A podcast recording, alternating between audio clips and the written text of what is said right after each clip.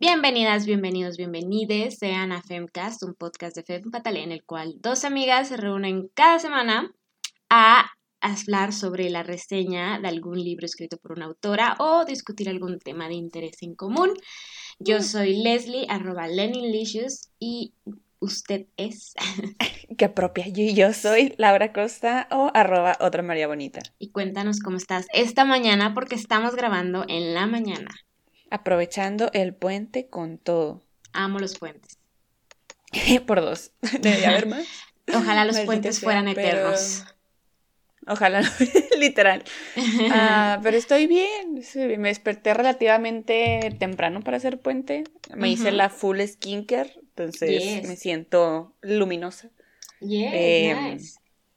Y ya desayuné, estamos grabando, que puede salir mal. Así que buen lunes a diferencia de otros lunes. ¿Verdad? Se siente bien. El lunes no es el problema, el lunes es, eh, o sea, el problema del lunes es que tienes que regresar a trabajar, entonces. sí. Exacto. Pero es lo que estaba reflexionando. Si el fin de semana fuera de tres días, la verdad es que yo estaría al 100, me siento bien, o sea, me siento perfecta.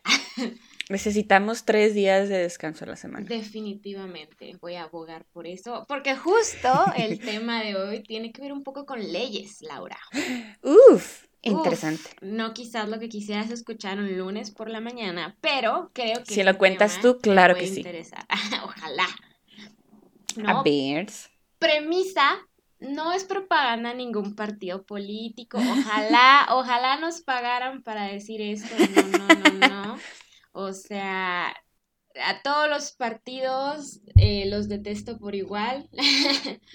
Somos políticas, pero apartidistas. Exacto, entonces no, no, no crean que esto es publicidad a nadie, ¿ok? Incluso más adelante verán por qué no, no es publicidad a nadie. Entonces sí, oh, premisa, ¿ok? No nos pagaron para decir esto. Ya suena bien. Cuando dicen no nos pagaron para decir esto, es como si estuvieras diciendo sí, sí me pagaron, pero no, efectivamente. Porque tienes no. que aclararlo. Mm. Mi cuenta bancaria dice que no, ¿ok?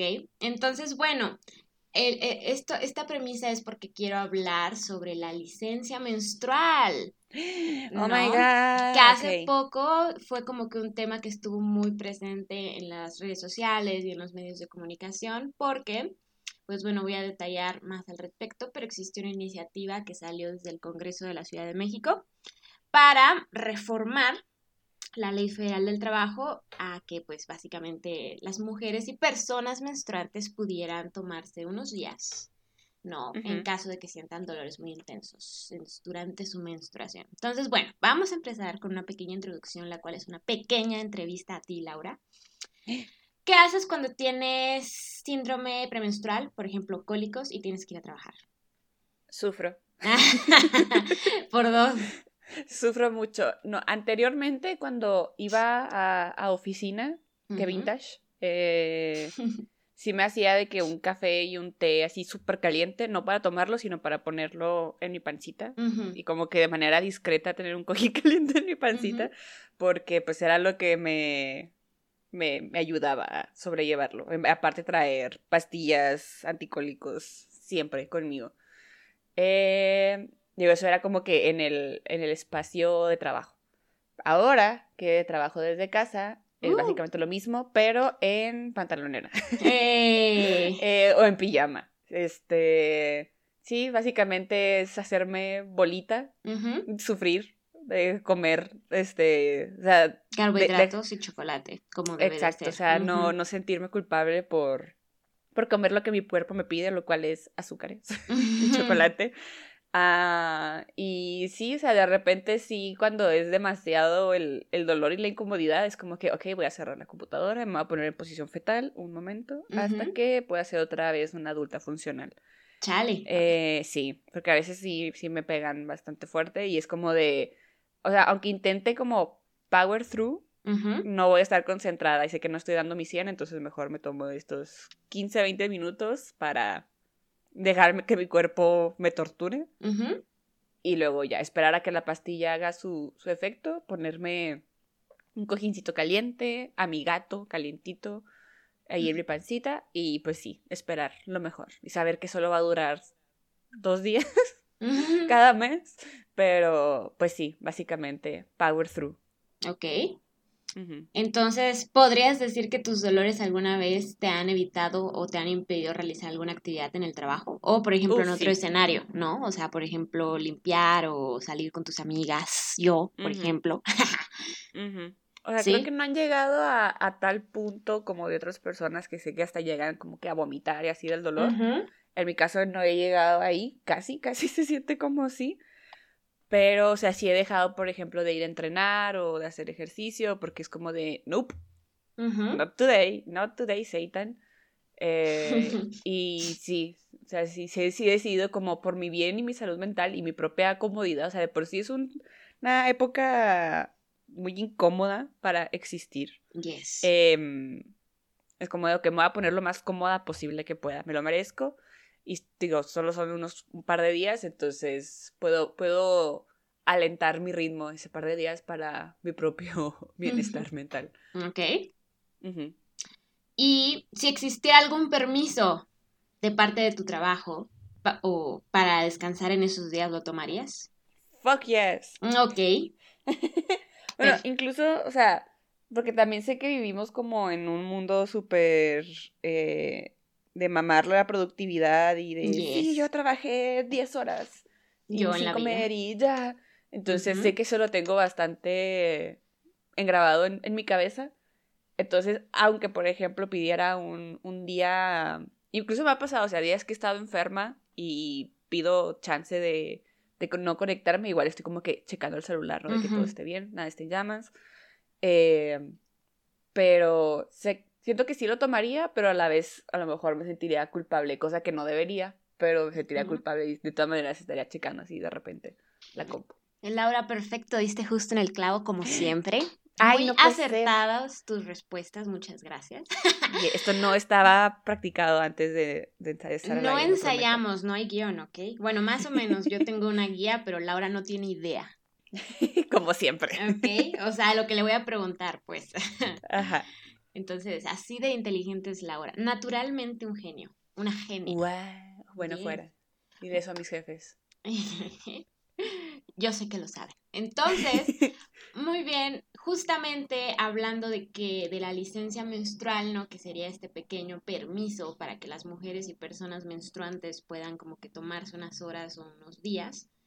Eh, en el caso de, México, el pasado 14 de febrero, Día del Amor y la Amistad, claro que sí, lo más romántico que puedes hacer, el Congreso de la Ciudad de México aprobó una no iniciativa para solicitar al Congreso de la Unión, que esto es a nivel federal, considerar reformar la Ley Federal del Trabajo para ofrecer una licencia a mujeres y otras personas menstruantes que consiste en dos días de permiso ante síntomas de menstruación incapacitantes al, al, al mes. Ajá, exactamente. Entonces, para tú demostrar que eres una persona con una menstruación que, incapacitante, tienes que tener un certificado médico que diga que tú estás diagnosticada con dismenorrea. Ok. Ok, que dismenorrea básicamente es cólicos muy intensos, ¿ok? Ok. Estos dos días de permiso serían con goce de sueldo ¿no? Y el IMSS y el ISTE son los que te darían como que este certificado para poder faltar, entre comillas, ¿no? Y hombres, no, no nos olvidamos de ustedes, claro que sí, mm, están considerados en esta iniciativa, por favor, no se sientan mal, claro que sí, también pensamos en ustedes porque esta iniciativa también propone que un día al año los empleadores y los y las empleadoras deban de dar un día a las mujeres para que se realicen estudios ginecológicos y mamografías, por ejemplo, que te hagas el BPH y demás, ¿no? Y a los hombres les dan medio día para ir a revisarse la próstata. Eh, entonces, felicidades, hombres, Nadie los está discriminando en ningún lado.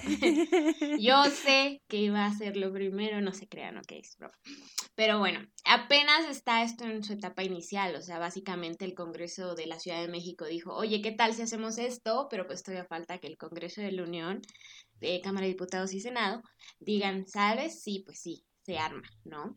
Y ahí es donde se ha quedado. Sí, para la iniciativa de vacaciones dignas se trataron un chingo, entonces con esto. Yes. No, no tengo, no veo mucha, no veo la luz muy cerca. Y puede que no llegue a ningún lado, como vamos a ver después. ok, entonces si esto está en una etapa inicial, realmente apenas es como una propuesta, ¿no? Realmente no, pues no hay nada seguro todavía, apenas como que se está considerando, faltan muchos pasos, ¿no? Para lograrlo. Pero bueno, ahí está, ahí está la propuesta, ¿no? Entonces, Laura, ¿tú sabías que hay otros países que ya cuentan con una licencia menstrual? Vi que sí, que España es uno de ellos. Exacto, pero sorprendentemente uno de los grandes pioneros es Japón.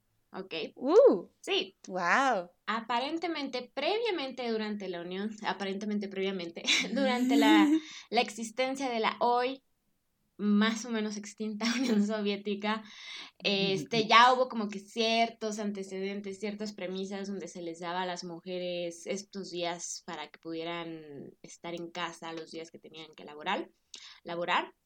Pero ya como que una vez eh, post Segunda Guerra Mundial, Japón en 1947 eh, fue el primer país, ¿no? Que oficialmente dio como que la primera licencia menstrual.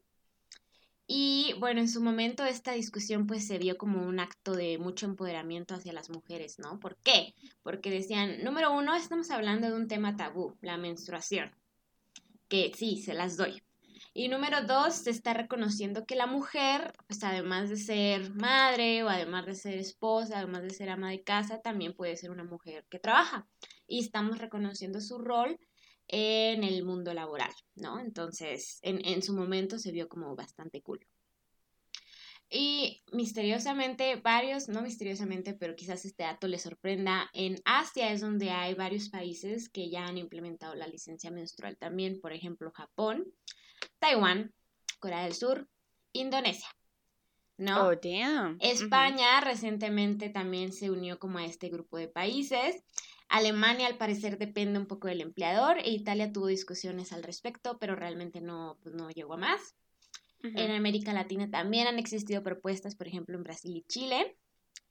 Eh, parece que en Buenos Aires esto es como que también un tema, pero pues hasta ahí, ¿no?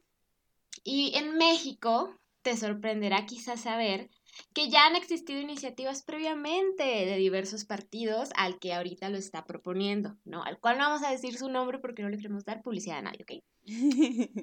Entonces, bueno, hay una iniciativa de un grupo, hubo más bien una iniciativa de un grupo parlamentario en la Cámara de Diputados donde igual decían con un certificado médico que garantice que tu mujer está sufriendo horrores, ¿no? Con este proceso de menstruar, Puedes tener hasta tres días con paga o puedes tener la opción de trabajar vía remota o llevar a cabo tu jornada con horarios reducidos. Es decir, chale, me siento muy mal, nada más me meto, fum, fum, fum, hago lo más urgente y a mí miren mi camita, ¿no? Amazing. E incluso en el 2020, otro partido en el Senado, una senadora, este, propuso dos días con goce de sueldo e igual con certificado médico, ¿ok? Estas propuestas de iniciativas no han llegado a ningún lado. Ahí se quedaron. Ay, no. Exacto, fue como, sí, sí, sí, lo vamos a revisar, jajaja, ja, ja, pero realmente hasta ahí quedó. No ha pasado nada más y pues como verás la de 2020 pues ya pasaron tres años. ya la señora esa no. según yo. Ya, ya cambió de puesto y pues ya ahí quedó, ¿no? Entonces, bueno, eso creo que no nos da como que la idea de que sea un futuro muy esperanzador para esta iniciativa. Y mientras estuve realizando mi investigación, me metí a un periódico que le gusta mucho al presidente actual de la República, que decía algo como que no se había podido por los grupos conservadores que había en, el, en el, Congreso de la Unión. Pero bueno, pues ahora pues se supone que ya no están estos grupos conservadores tan presentes. Entonces, mm. a ver qué pasa, pero bueno. ok, entonces sí, sí, sí. Eh, y bueno, ¿tú dirías que la licencia menstrual es una ventaja o una desventaja para las mujeres y para la lucha por la equidad de las mujeres y personas menstruantes? Una ventaja. ¿Sí? Sí. 100% sure. Sí. Ok. Vamos a debatir, te creas. Ok. Abro debate. Abro debate. Abro hilo. porque en realidad, eh, con base en la experiencia de estos países, por ejemplo Japón, Corea del Sur, pues se ha detectado que no necesariamente puede esta medida representar este, un beneficio para las mujeres y personas menstruantes. ¿No? Y que incluso puede traer bastantes complicaciones o actos de discriminación o incluso generar de alguna forma más desigualdad de la que ya hay. Ay, no. Yes.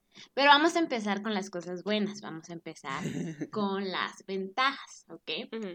Porque bueno, las personas que están como del lado pro licencia menstrual dicen que pues esto apoya a la equidad de género porque pues al final apoya para que las mujeres y personas menstruantes tengan las mismas oportunidades que los hombres para seguir laborando. Es decir, estamos de acuerdo que unos cólicos horribles van a afectar tu rendimiento de alguna forma u otra. Muchas veces, por ejemplo, lo que yo hago es empastillarme duro, empastillado, ¿no? Duro. Dopada. Ajá, dopadísima de medicamento para poder rendir. O sea, sí me he hecho dos pastillas que no sé siquiera si está bien o si es bueno para mi salud. Sí, sí recomendado por los no, no, pero simplemente es como yo tengo que estar aquí bien drogada con este, este Sincol, que no nos patrocina tampoco, pero pudo haber sido una gran ah. oportunidad. sin Sincol, te la perdiste. Bueno, fuera. Este, para, ¿cómo se dice? Pues para poder rendir o cumplir con mis labores en el trabajo, ¿no? Entonces, eh, ¿esto cómo apoya la equidad de género? Pues que de alguna forma te apoyan en esa situación que te hace sentir mal o que reduce tu productividad o tu capacidad para continuar con tus labores, para que puedas hacerlo pues de la forma más cómoda y digna posible, ¿no? También pues el hablar de menstruación aboga, ¿no? A que normalicemos y reduzcamos el estigma al respecto, ¿no? Que no pensemos que es como algo súper privado que solo las mujeres tienen que discutir así susurrándole a su mamá de mamá, ya me bajó, ya me llegó Andrés, ¿no? O como veíamos, releí un poquito el libro, libro que ya reseñamos hace rato, busquen ese libro, por favor, esta reseña. Se llama Period Power, que de hecho tú me lo regalaste. Amazing. Ajá, Amazing Book. ¿No? Donde, pues, por ejemplo, no se habla mucho de la menstruación, a veces ni siquiera se le dice el nombre menstruar y usamos como que palabritas que lo suavizan de alguna forma, ¿no? Que ya me llegó Andrés, que esto, que lo otro. Entonces, bueno, esto es una forma de decir, sabes que estoy menstruando y por eso no vengo a trabajar hoy, porque me duele demasiado, lo estamos normalizando y estamos reduciendo todo el estigma que hay alrededor de este tema, ¿no? Y adicionalmente, pues te da una menstruación digna. ok. Solo lo que pedimos. Exacto, porque de alguna forma, pues tú vas a, tú sufres un dolor intenso, ¿no? No es fácil, lo crean o no, menstruar cada mes. Y quizás no sea tan digno para no sé, nosotras, ¿no? Tener que estar ahí escondiéndote en el baño para lavar tu copita, chutarte siete pastillas en un día para aguantar el día, ¿no? Estar toda torcida, así, tener ganas de vomitar, ¿no? A mí yo hubo un periodo de mi vida donde sí me daban ganas de vomitar del dolor y tenía que seguir trabajando. Holy fuck. ¿No? Entonces, es una menstruación digna, creo que cada quien lo puede entender un poco distinto, ¿no? De qué es para ti una menstruación digna. Claro. Para que tú puedas realmente descansar y pues pasar este momento que va a pasar cada mes, lo sé. a menos que tengas un bebé o que pues ya estés en la menopausia, pero bueno. Eh, el caso es que esta menstruación digna pues puedas realmente no sufrir tanto, conclusión. ¿No? E, es difícil pues hacer esto. pero bueno. ¿No? Entonces, por ejemplo, yo no sé qué tú, qué entiendas tú como por menstruación digna, pero para mí creo que sí sería algo donde yo pueda contar con los insumos para poder mantener un proceso higiénico, ¿no? Y ya el descanso es un extra que, que en este país raramente vemos en general. Ok. Pero Laura, además de estos hermosos beneficios, también tenemos diversas desventajas. Entre oh, ellas, no. yes que por ejemplo se ha visto, se han realizado estudios de que muchas veces en países donde ya se implementó la licencia menstrual, que muchas veces las mujeres y personas menstruantes no las utilizan, ¿ok? Claro. ¿Por qué? Por ejemplo, por la cultura laboral y por la cultura machista. Ah. Yes. Eh, entonces, por ejemplo, me encantó este, este artículo porque pude hacer referencias a otras reseñas que hemos hecho. No sé si recuerdas cuando reseñamos un libro que se llama Kim Ji-young, nacida en 1982. Claro, ¿cómo olvidarlo? Una autora coreana, ¿no? Llamada Cho. Eh, ella, por ejemplo, lo dice en este libro, que en Corea del Sur ya se implementa la licencia menstrual, pero que pocas mujeres lo tomaban porque pues los hombres les iban a decir, uh, de por sí esta mujer, ¿no? Que debería estar en casa siendo mamá, y todavía viene, y piden estas vacaciones, mujeres flojas, ¿no? No aguantan nada, ¿no? Viejas locas, cosas típicas, por ejemplo. Ok. Y, por ejemplo, en Japón, también se detectó que en el 2000, o sea, perdón, en Japón se realizó un estudio recientemente en el cual 0.9% de casi 2.000 mujeres pues no tomaban la licencia al revés, perdón. 0.9% de casi 2.000 mujeres sí tomaban la licencia menstrual, pero el resto no. Es decir, la gran, gran, gran mayoría de, ese grupo de mujeres estudiado no la tomaba. Y cuando les preguntaban por qué decían, número uno, mi jefe es hombre. Y yo tengo que llegar y número uno, la pena de decirle, sabes, me duele mucho, me está bajando, es como muy vergonzoso para mí. Y número dos, mi jefe nunca ha sentido un cólico en su vida, realmente va a entender lo que es sentir como tienes una fuga de sangre entre las piernas mientras te retuerces del dolor y quieres vomitar. Pégale los huevos a ver si quieres seguir trabajando. Maybe, ¿no? Entonces sí, eh, eh, es esto también el estigma de, bueno, la mayoría de los jefes, ¿no? Por cuestiones de equidad y desigualdad más bien, son hombres y pues qué vergüenza tener que llegar y pedirle a tu jefe hombre, oye, me duele, me estoy bajando, ¿no? Me está bajando, bla, bla, bla. También, pues dicen, yo no le quiero causar problemas a otros compañeros, otros compañeros, ¿no? Porque al final, si yo falto, pues yo sé que la carga de trabajo se va a acumular en otra parte, ¿no? Y dicen, pues yo no quiero ser mala onda, entonces yo me aguanto mejor el dolor y pues ya, ¿no? Ni modo, ah, hay que hacerlo por el equipo. Y adicionalmente en muchos países, incluido México, creo que tenemos la costumbre de trabajar aunque nos sintamos mal. ¿No? O sea, creo que nunca en la vida he, pedido un día de enfermedad en el trabajo, nunca. Aunque lo hayan necesitado y little shit. Exacto, aunque lo haya necesitado, ¿no? En cualquier trabajo en los que he trabajado jamás en la vida lo he pedido, he ido sintiéndome mal, pues porque uno siente que tiene que hacerlo, ¿no? Que quizás es algo que tengamos que cambiar, ¿no? Pero es un largo proceso y es otra discusión. Y pues en Japón y Corea del Sur pues también pasa eso, ¿no? Que por ejemplo son culturas que están muy enfocadas como en el trabajo duro y en la productividad y así. Más bien son países porque son culturas distintas. Ok, y otro detalle que quizás no, no consideran, no, no es un problema en Japón definitivamente, pero sí lo puede ser en México, es ¿Alguna vez has pedido una incapacidad en el IMSS? Oh, ¿Alguna vez has buscado una cita en el IMSS? ¿No? No, porque Entonces, sé que not gonna happen. Exacto, forzosamente, ¿no? Tú tienes que entregar tu certificado de que te duele un montón esta menstruación para que te den el día. Entonces tú piensas, no, ya me va a bajar, empiezo a sentir un dolor intenso y tengo que ir a hacer ahí la fila en el IMSS con un lento trámite mientras me estoy destruyendo por los cólicos en una sillita esperando que me den mi certificado. Y chance para cuando me lo den, pues yo ya ni me siento mal, ¿no? Ya, ya, ya, ni me está bajando. Exacto, ¿no? Ya pasaron un mes y hasta me está bajando otra vez. ¿no? Entonces, esta lentos trámites, esta burocracia, ¿no? Eh, esto puede afectar definitivamente al, a esta idea, ¿no? Esta propuesta, porque, ok, ok, o sea, sí puedes tomarte el día, pero papelito habla y si no hay papelito, pues entonces yo no te voy a creer, ¿no? Que tú tienes dolores muy fuertes. Y adicionalmente, no sabes realmente qué médico o médica te va a atender, ¿no? Y puede ser un médico hombre que jamás diga, ha sentido un cólico en su vida. Exactamente, que diga, nah, esas son mamadas, es un dolorcito, échate este, eh, tómate un paracetamol y ya. ¿No? ¿Qué tanto dolor es para suficiente para que ellos digan, nada, la neta sí, ten tu certificado, ¿no?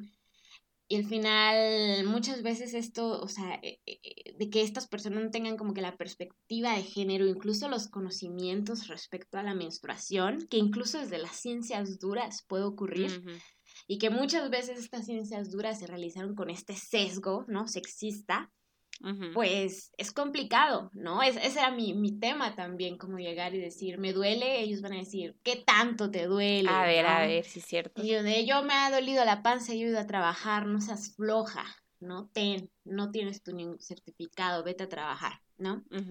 Entonces, sí, esos pueden ser otros dos detalles en esta propuesta. Y bueno, adicionalmente, otra desventaja que se ha considerado es que puede prestarse a la discriminación. Oh, no. Así es. Entonces, estas iniciativas deben de garantizar mecanismos para que las empresas no puedan discriminar a las mujeres por esto, porque al final tú contratas a una, tú tienes empleador, ¿no? Tú eres este Salinas, ¿no? Este y dices, ok, puedo contratar un hombre o una mujer. La mujer, of course, en su lógica machista claramente, se puede embarazar, ¿no? Y le tengo que dar su leave de maternidad. Y además todavía le tengo que dar dos días al mes me conviene mucho más contratar un hombre, que va a estar aquí todos los días, ¿no? Porque no le baja y como no hay licencia de paternidad, porque obviamente este criar se tiene que ajá, este es una responsabilidad únicamente de las mujeres, pues realmente me conviene mucho más contratar a este hombre.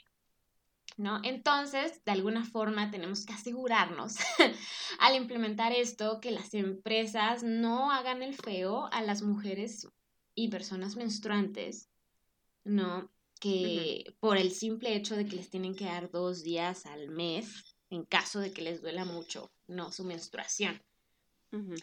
Entonces, sí, complicado. Y además, algunas este, mujeres este, abogan que esto puede hacer que continúe el prejuicio de la menstruación. Porque, ok, es como, estás menstruando, chu, chu, chu, vete, estás enferma. no queremos verte. No queremos olerte. Exacto, que sea como, de alguna forma le da una connotación negativa, ¿no? Porque dice, como estás menstruando, no puedes, es una no enfermedad. ser productiva. Ajá, decían, lo, eh, es una patol... lo vuelve una enfermedad. La patologización. Patologización, eso, de la menstruación, interpretarlo como si fuera una enfermedad que las mujeres viven cada mes o algo como sucio, privado, que tiene que hacerse como pues en lo Desde casa. ¿no? O incluso una condición debilitante para las mujeres. Es como crear este, este estigma o este prejuicio de que, ah, es que estas mujeres, pues esto les duele tanto, son más débiles, tienen que irse dos días a casa a trabajar porque esto las incapacita, ¿no? Entonces, bueno, esas son ventajas y desventajas. También en esta investigación, ¿no? Vi algo muy interesante, dos puntos muy interesantes, más bien tres puntos muy interesantes adicionales. El primero es eh, el tema también que causó un gran drama fue que se utilizaba la palabra personas menstruantes. Ah, ajá. Yes, ¿no? Entonces imagínate tú, persona menstruante que no se identifica como mujer y tienes que lidiar con tu menstruación cada mes. ¿Cómo le haces? ¿Cómo gestionas tu menstruación en un lugar público? ¿No? En una empresa, ¿no? ¿A qué baño entras? ¿Cómo le haces? ¿No? Y especialmente, pues que estas personas no binarias de inicio sufren bastante como por este tema. Imagínate todavía hacerlo menstruando. ¿no? Entonces, como, chale, me está bajando, ¿no? Pero si entro al baño de hombres, ¿no? Al baño de género, sexo hombre, sexo varón, van a decir, salte de ahí. Y si entro al de sexo mujer, van a decir, salte también, no que eres hombre, ¿no? Entonces, es muy complicado para estas personas menstruantes y pues se supone que la licencia menstrual de alguna forma les daría como que la comodidad de hacerlo en su propia casa. Detalle importante que creo que vamos a abordar un poco más después es que, bueno, quizás no sea la solución como mandarte a tu casita para que no tengas problemas, sino que de alguna forma realizar un cambio cultural para que tú puedas menstruar libremente sin temor a ser atacade o insultade o, o simplemente señalare, ¿no? O sea, sí. Eh, también había una autora que se llama Agustina Mileo, que por ejemplo decía que pues es curioso como muchos países asiáticos, ¿no? Como que están promoviendo la licencia menstrual Y ella dice que es porque en el Oriente priorizan el rol como del madre, de la mujer. Entonces dicen, no, es que... Oh, makes sense. Yes.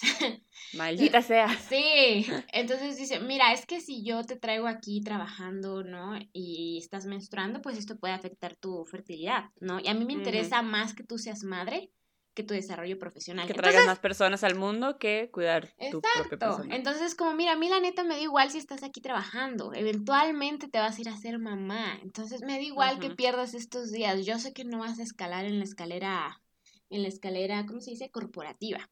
Porque vas a ser mamá. Entonces, prioriza eso, ¿va? Vete a tu casa. oh, no. Yes. Y en Occidente, yes, chica en Occidente se espera que la mujer cumpla ambos roles. Tienes que ser una CEO, girl boss poderosísima, pero al mismo tiempo tienes que ser mamá. No puedes descuidar a tus hijos. Tienes que maternar a tu marido que no sabe hacerse un huevo. ¿No? Y bueno, tienes esta exigencia de cumplir con ambos roles, ¿no? Tienes que ser la super girl boss, la new feminista del siglo XXI. La Barbie lo hace todo. Exactamente. Entonces, igual, pues este, esta licencia, pues es como que complicada, ¿no? Porque tienes que tomar, puedes tomarte esos días, pero ¿quieres? ¿Debes? ¿Te conviene?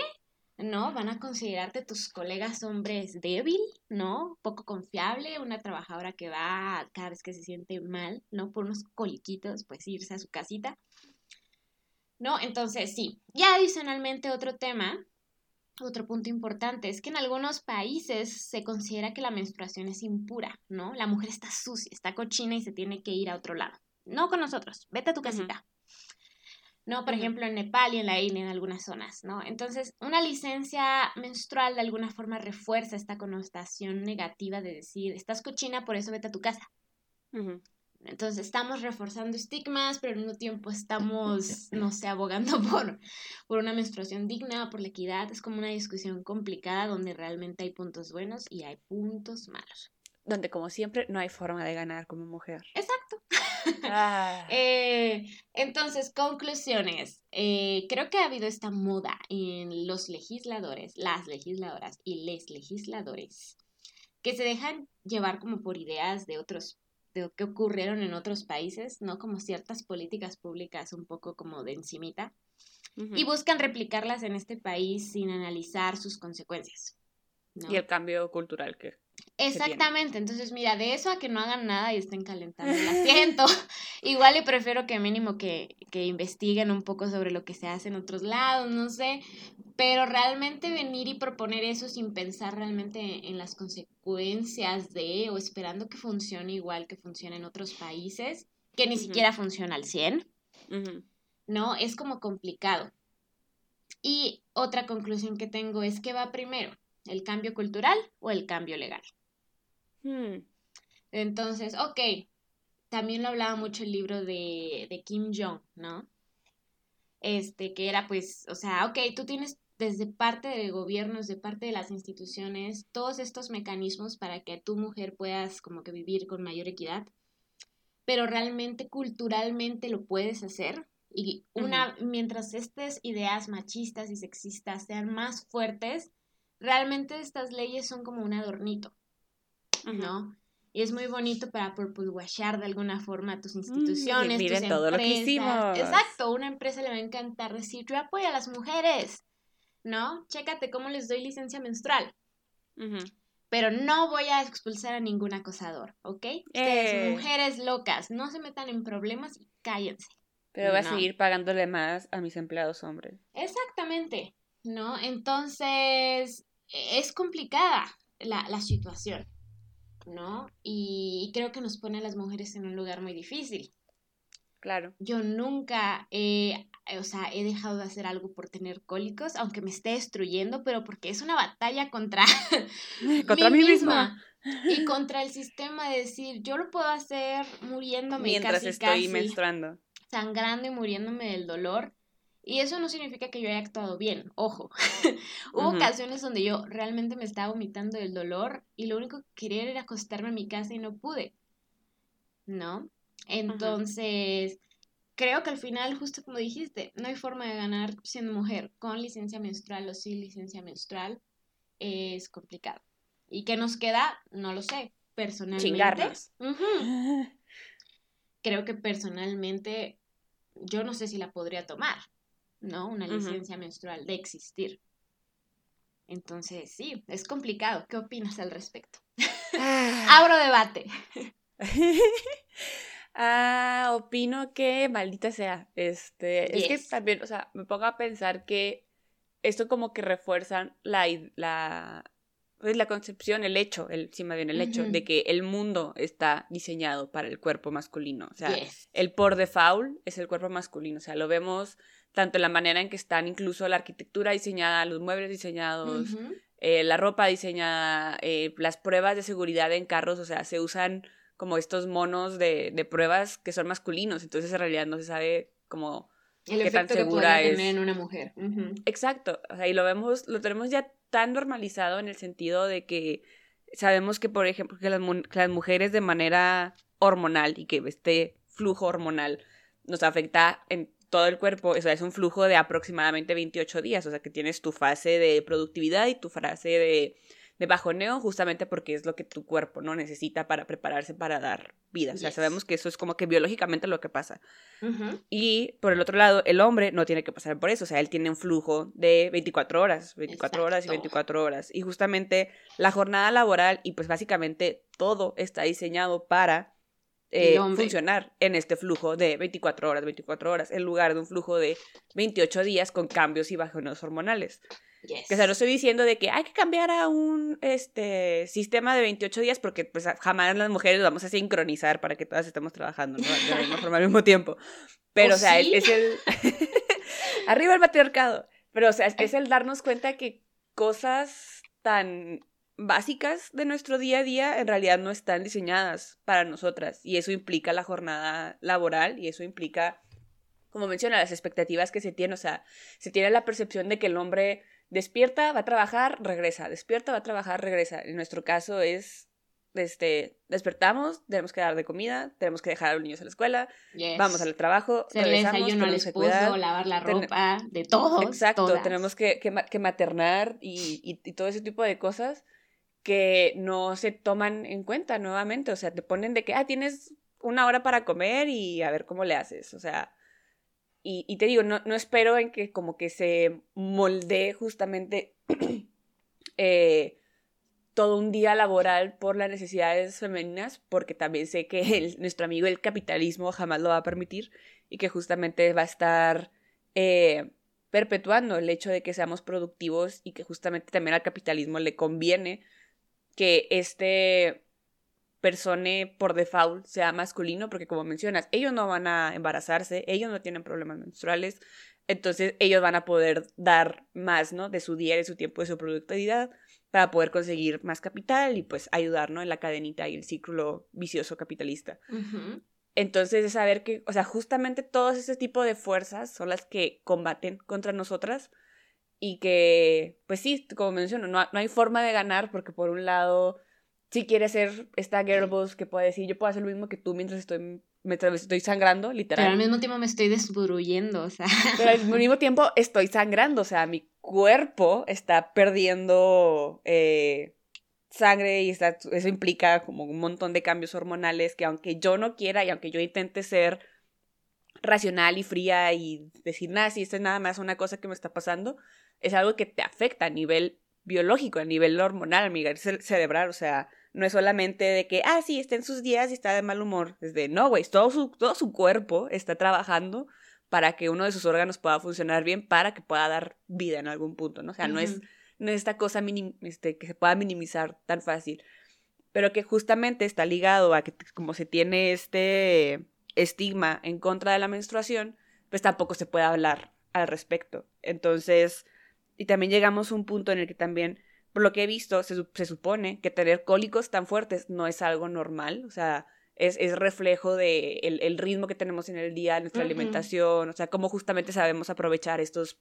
bajones hormonales y que tener cólicos fuertes no debería ser algo normal y no es algo que deberíamos como que, ah, sí, me tomo una pastilla y ya, o sea, es algo que, que, que para llegar a un nivel en que te duela tanto para que te duela así, es porque justamente necesitas como que pues, ir a un doctor, saber si hay algún diagnóstico, tratarte de alguna manera, o sea, que, que, no debería de pasar, pues.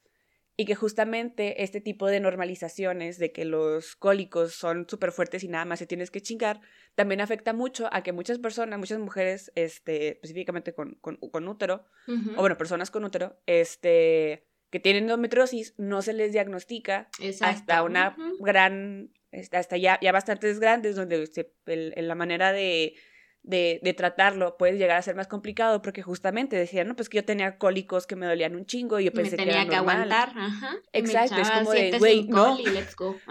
Exacto, o sea, tienes un, ya un, eh, una situación de salud que este mismo útero no está funcionando de la manera en que debería de funcionar y por eso te duele así, pero como creemos que es normal que te duela, es de, ah, no, pues, pues soy de esas mujeres, ¿no? Que me duele y ya, sin siquiera saber que tienes un problema mayor, bueno, una situación de salud mayor, que incluso ya cuando te quieras llegar a, embarazar, vas a llegar a batallar aún más. Entonces, es, es como un...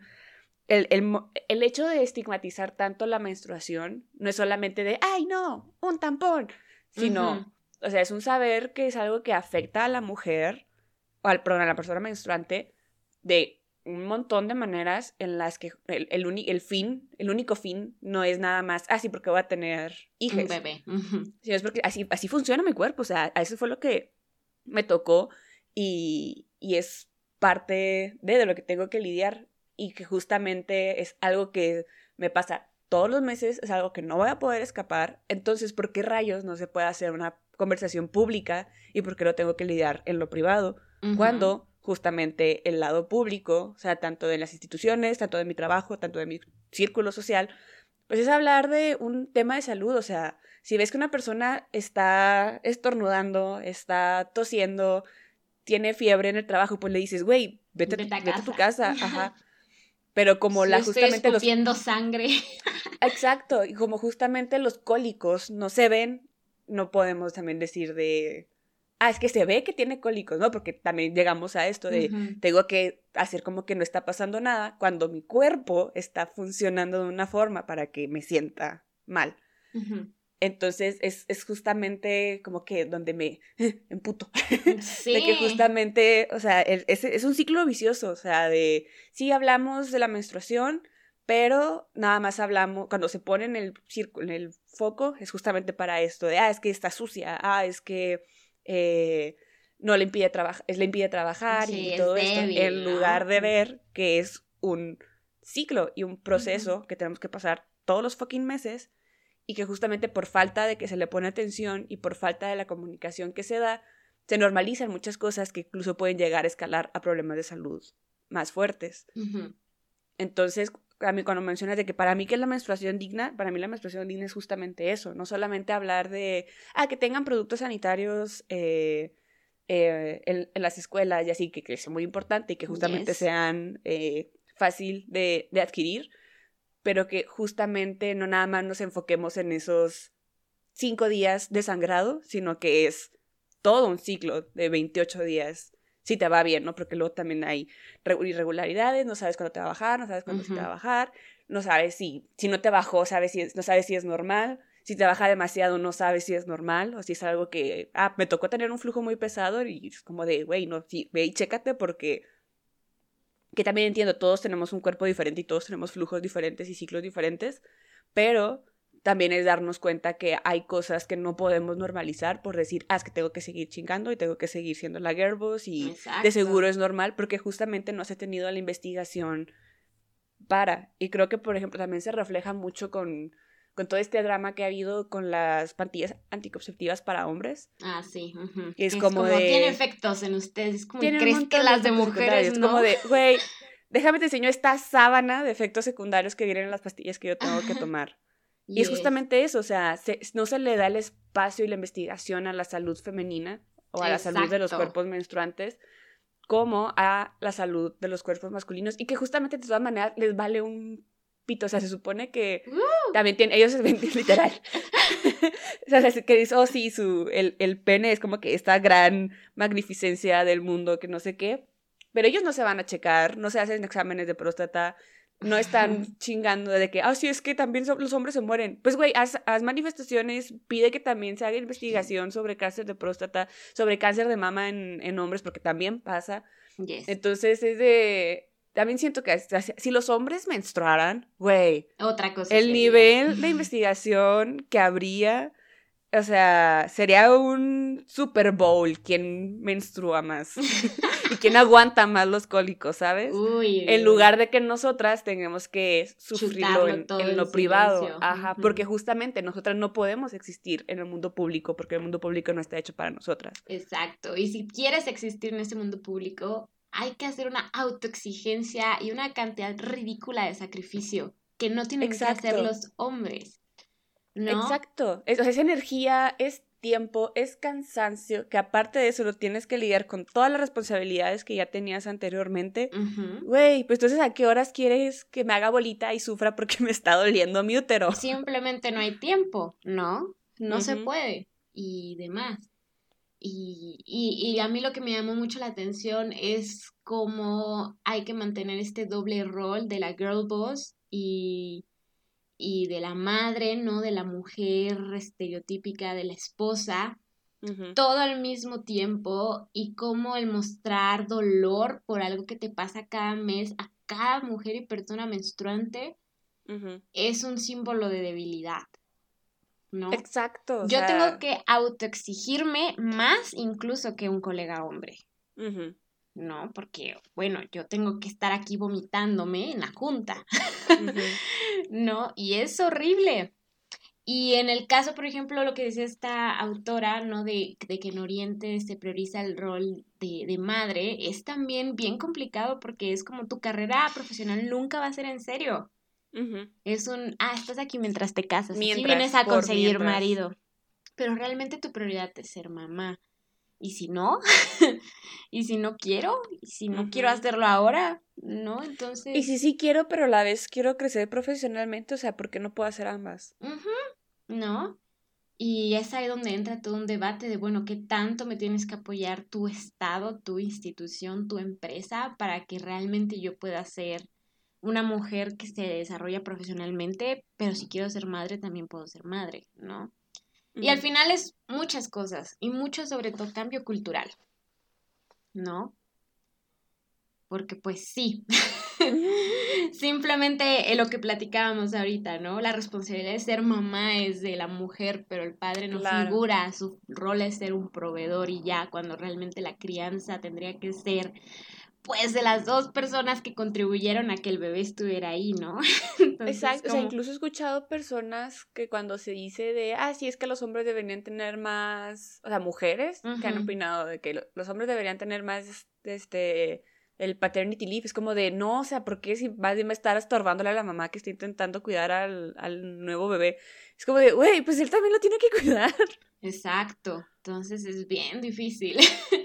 Y creo que la conclusión es esta, siendo mujer o persona menstruante, realmente no puedes ganar. Hagas lo que hagas, escojas ser la girl boss que se traga los cólicos, o escojas tomar la licencia menstrual y no normalizar y visibilizar la menstruación en las mujeres trabajadoras.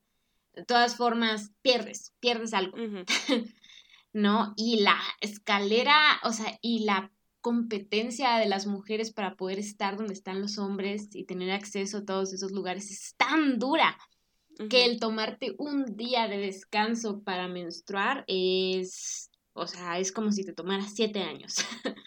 Exacto, o sea, y el hecho de que la mujer ha estado en el espacio laboral desde hace años, o sea, décadas, y apenas estemos hablando de la posibilidad de una licencia menstrual cuando no es como de, ah, de repente, a partir del 2020, las mujeres empezaron a menstruar. No, o sea, lo hemos estado haciendo desde siempre y hemos estado trabajando desde siempre, porque hasta ahorita estamos abriendo la conversación y creo que sí es mucho por todo el movimiento que se ha generado. O sea, son baby steps, pero siguen siendo un poco de, de avance o sea, todo esto del movimiento de, menstruación digna, que creo que hace poco lograron que no se cobrara IVA en los productos menstruales, es como de, ¿por qué tenemos que pagar un impuesto desde el inicio? Y por qué apenas ahorita nos estamos dando cuenta de que eso nos está afectando cuando hemos menstruado desde literalmente siempre y hemos tenido, este, incluso menor eh, capacidad eh, de, de, adquisición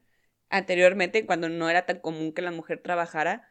En ese entonces, ¿por qué se le ponía también un impuesto? O sea, es, es, es, darnos cuenta que llevamos una lucha de milenios, este, y que apenas ahorita nos estamos dando cuenta de ese tipo de cosas, de que, oh, mira, la mujer menstrua mientras trabaja. Cuando literalmente estamos aquí existiendo porque la mujer, la persona menstruante ha menstruado desde los inicios de los tiempos. Entonces, o sea, no quiero solo quedarme como en, con, con intento ser positiva y ver la luz al final del túnel.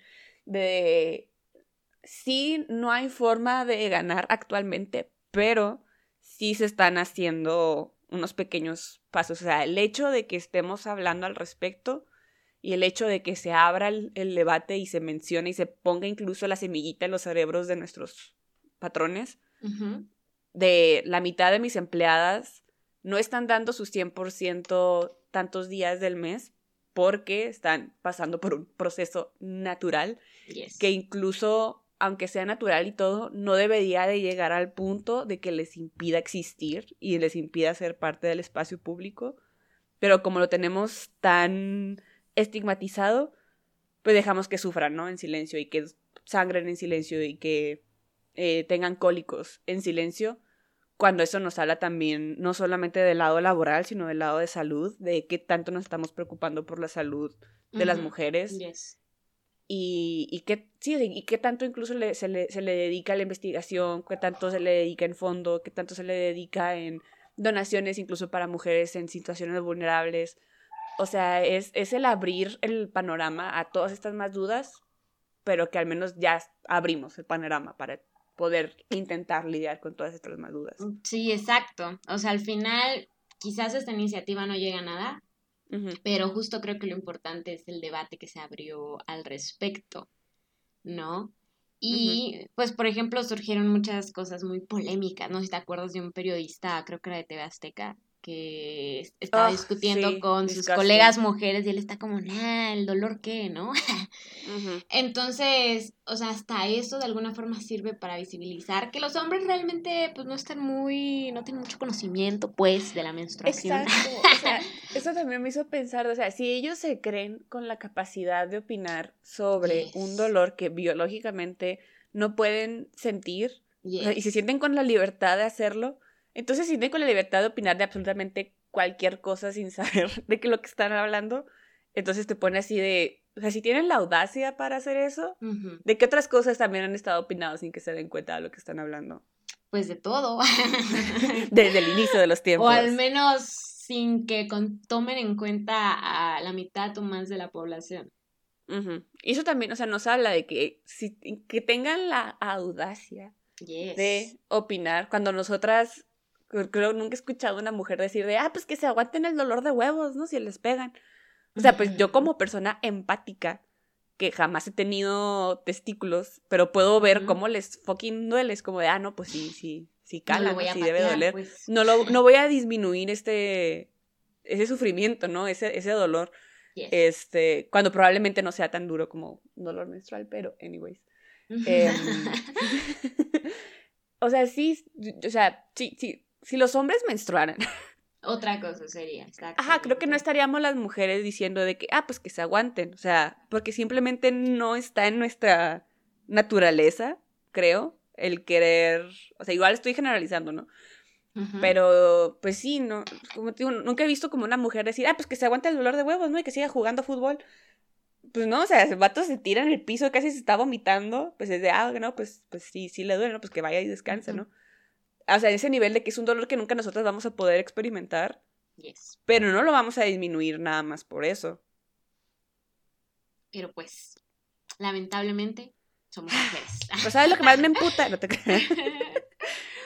Así es, y pues sí, al final de acuerdo contigo en todo. Lo bueno que veo de esto es que se hable de, de la menstruación, que se abra el debate sobre todo en cómo concebimos muchas políticas públicas y muchas leyes, desde qué visión, ¿no? Y al final es importante incorporar creo en estos procesos eh, legislativos como que a personas expertas y personas pues que son el focus de, de la ley, ¿no? O sea, mujeres, personas menstruantes, ¿no? Considerar incluso un poco, bueno, tu empleador, este, pues como ves, ¿no? Racita y van a decir, pues no, ¿no? Entonces al final, pues realmente hacer las cosas en serio.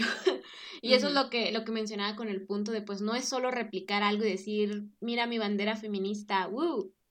No, sin saber bien lo que estás haciendo, sino que es más como, pues hacer las cosas en serio y pensando en el beneficio o desventaja que le pueda traer ese grupo de población que de por sí está en una situación de desigualdad y vulnerabilidad. Entonces, sí, fuck the system, se acaba O sea, y creo que justamente no se trata de parchar y de así como mencionas que los legisladores están buscando copiar la tarea de otros países, o sea, es el verdaderamente ver cómo lidiar con el eh, asunto desde la raíz, o sea, creo que a mí, en lo personal, igual es opinión personal, antes de que me den dos días menstruales, preferiría que me pagaran una, un chequeo mensual ginecológico.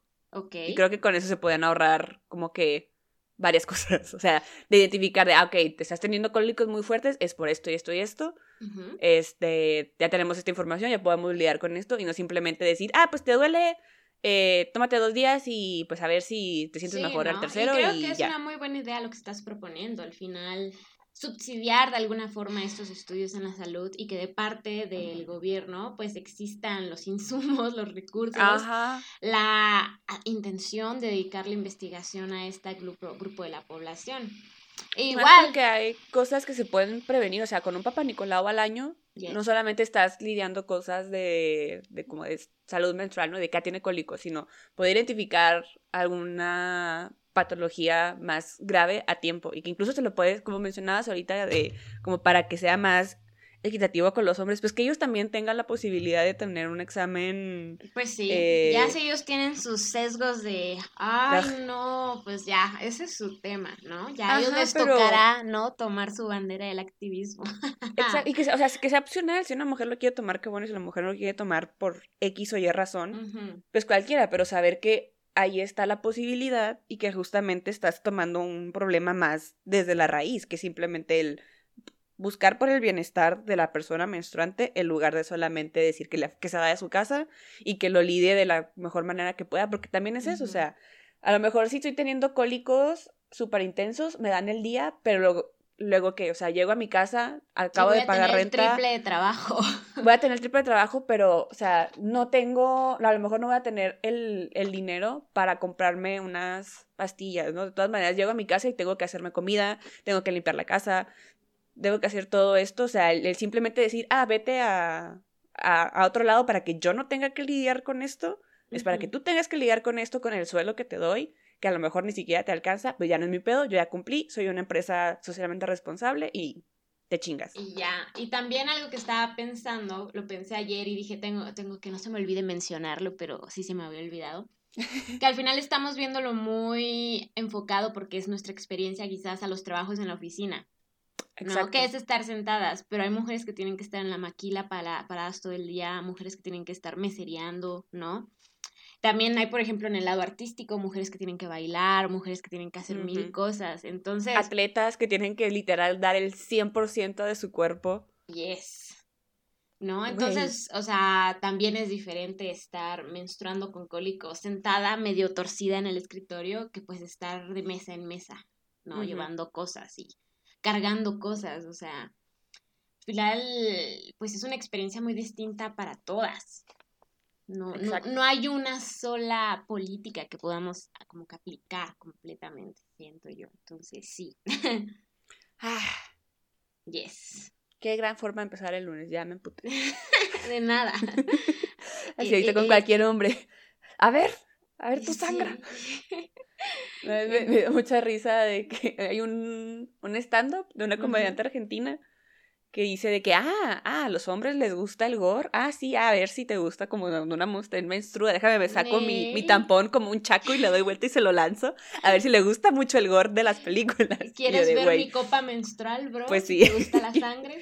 ¿Quieres ver la escena de crimen que se hace en mi baño cada vez que tengo que cambiar mi copita? Sí, y uno lo normaliza, ¿no? Es como, eh, chido. Exacto, es que cuando dicen de que, oh, si es que las mujeres no aguantan la sangre, es como, güey, nosotros tenemos que verla. Exacto, tu propia sangre y no es así como que una gatigotita, o sea, así es como que dices, mm, pues sí sale un buen. ah, no, pero como los anuncios salen de que un líquido mágico azul, claro. que solo es un chorrito, pues esto debe ser la menstruación, ¿no? Claramente, ¿no? Entonces, pues sí, Laura, lamento haberte hecho enojar desde el inicio de la semana, pero creo que es un tema muy interesante. Es un tema muy interesante. Tú sabes que yo hablar de menstruación. Yes, girl, que sí, por eso les recomiendo, según yo sí tenemos un episodio de podcast de Period Power. Que Creo que solo tenemos la reseña, ¿no? No sé, pero si no, sí hay que hacer un episodio. Sí, que, un día que no tengamos lectura porque no pudimos leer. Y Oye, es como lo leímos las dos, pues ahí está, ahí está el espacio. Exacto, Laura lo leyó, luego me lo regaló y la verdad es que sí fue un libro muy interesante, ¿no? De, de leer. Yes. Yes, entonces súper recomendado. Pero bueno, no sé si quieras recomendarnos algo para no sufrir.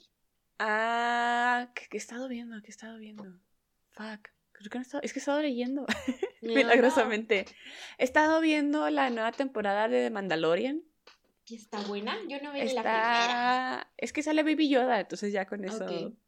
Lo vale, lo vale. Ajá, cada segundo que sale es años de vida.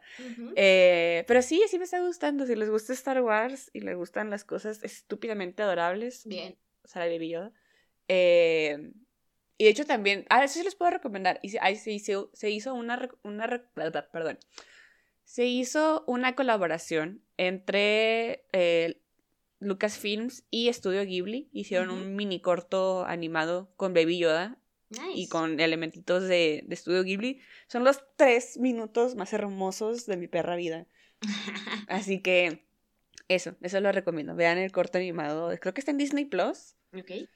Eh, y sí, es muy adorable, es muy bonito. Vean luego, ahorita sí se emputaron con el episodio para aligerar la, los ánimos.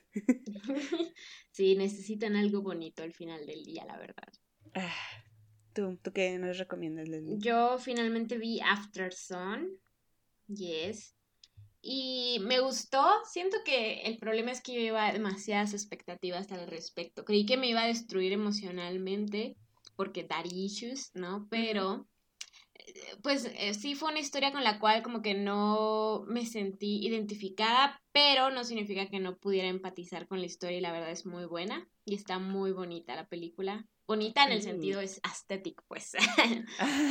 ¿No? Y, la historia es muy interesante, y las actuaciones están muy increíbles y la verdad sí está buena. Me gustó. Nunca vuelves a escuchar Under Pressure de Queen igual.